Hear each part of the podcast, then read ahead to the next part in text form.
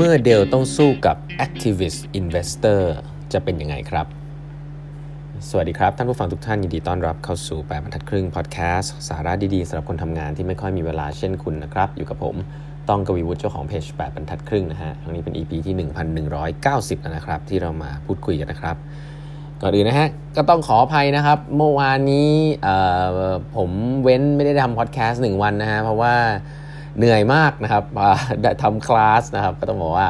ทำคลาส Corporate Innovation Master Class นะครับ วันนี้เพิ่งจบไป 2 วันเต็มนะครับ ก็โอ้ผลตอบรับดีทีเดียวนะครับ ก็ขอบคุณทุกๆทท่านนะครับ ที่เข้ามาเรียนส่วนใหญ่ก็จะเป็นผู้บริหารนะครับ ที่ทำงานด้าน innovation ในองค์กรนะฮะก็พูดคุยกันครับ แชร์นู่นนี่นั่นกันนะครับ แล้วก็แชร์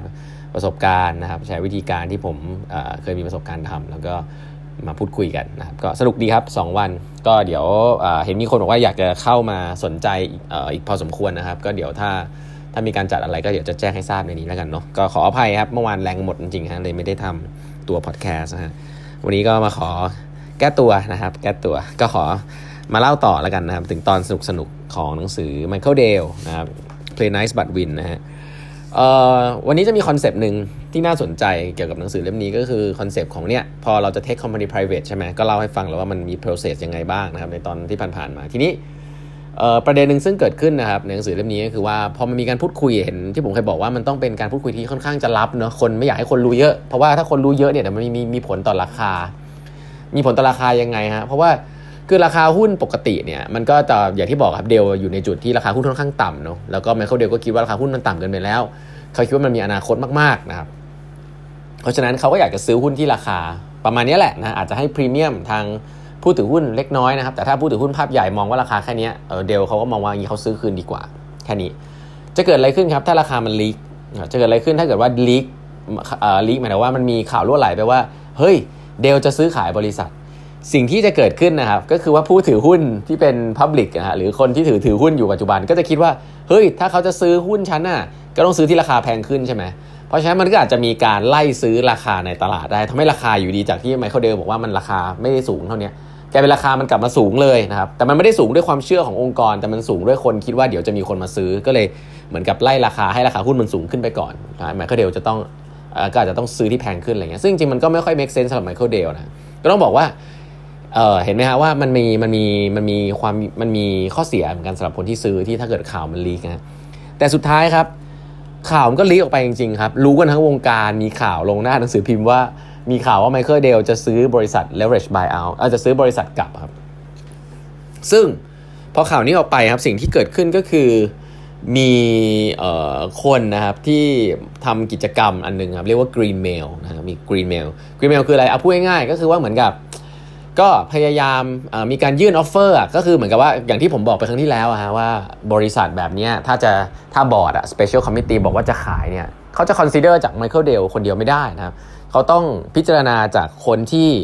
offer ราคาซื้อเข้ามา offer ราคาที่จะซื้อทั้งหมดนะครับแล้วก็เลือกราคาที่สูงที่สุดเพื่อผลประโยชน์ของผู้ถือหุ้นนะฮะอันนี้คือหน้าที่นะครับเพราะฉะนั้นมันก็จะเกิดแล้วว่ามีคนเนี่ยพยายามจะเหมือนอยากพยายามแน่ๆคือพยายามจะดันราคาให้ขึ้นนะครับ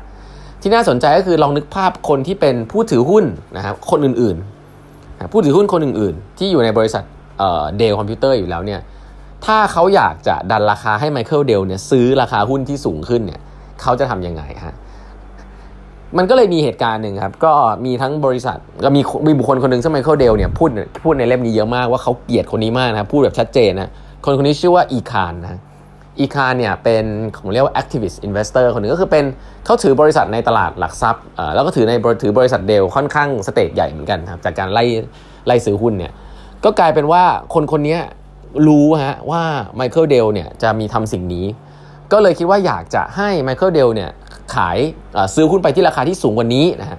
ไมเคิลเดลเนี่ยเสนอราคาไว้แล้วก็กำลังใกล้ที่จะปิดที่ประมาณ 13.65 เหรียญต่อแชร์นะอันนี้ตัวเลขคร่าวๆนะ คนนี้ก็เลยมาพูดว่า มาพูดในที่พับลิกด้วยนะฮะ คือมันนี่ไม่ได้พูดกันแบบแบบข้างใต้นะ เหมือนกับมาไลฟ์เอ่อมามาเขียนใน Twitter มาเขียนในจดหมายเปิดผนึกอะไรเงี้ยว่า ราคานี้ต่ำไป เดลเป็นคนบอกเองไม่ใช่หรอว่าธุรกิจมันมีอนาคตนะ เพราะนั้นเนี่ยราคาเขาคิดว่ามันจะต้องเป็นราคาสัก 15อ่าอะไรอย่างงี้นี่คือเบื้องต้นนะ ซึ่งสิ่งน่าสนใจก็คือว่าไอการพูดแบบเนี้ยจริง ๆ แล้วอะถ้าถ้ามันราคา 15 จริงๆอะเดลเขาก็อาจจะตัดสินใจว่ามันจะไม่ซื้อถูกไหมครับ แต่คนคนนี้ก็พูดถึงขนาดที่ว่า เฮ้ยเขาอะเป็นเขานะเขายินดีที่จะซื้อบริษัทนี้ในราคา 15 เหรียญ แต่จริงๆแล้วมันก็เป็นแค่คำคำพูดครับเพราะว่าคนที่คนนี้ก็ไม่ได้กะว่าจะซื้อบริษัทไปทำอยู่แล้ว เพราะเขาทำไม่เป็นถูกไหม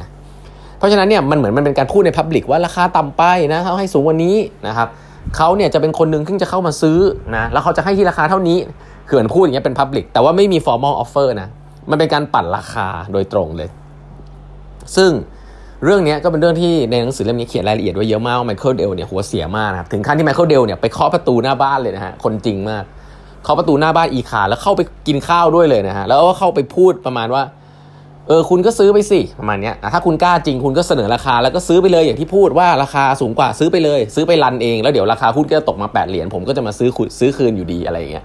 คือพูดถึงขนาดนั้นเลยนะซึ่งอันเนี้ยน่าสนใจในเชิงดินามิกนะฮะว่าเขาบลัฟกันยังไง สุดท้ายเนี่ยเรื่องนี้มันก็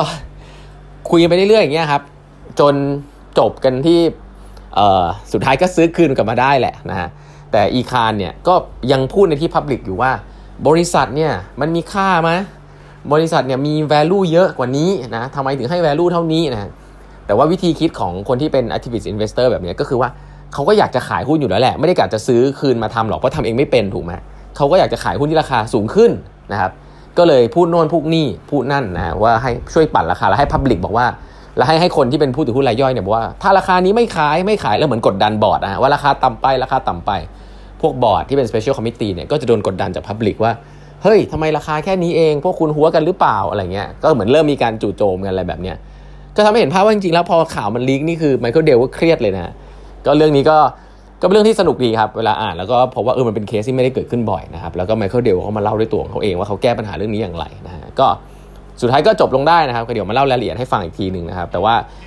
part หลังๆเนี่ยก็จะมี lesson เรื่องนี้ ซึ่งเดี๋ยวจะมาแชร์เพิ่มเติมแล้วกันนะครับ วันนี้เวลาหมดแล้วนะฮะฝากกด subscribe แปดบรรทัดครึ่ง podcast นะครับ แล้วเราพบกันใหม่พรุ่งนี้ครับ สวัสดีครับ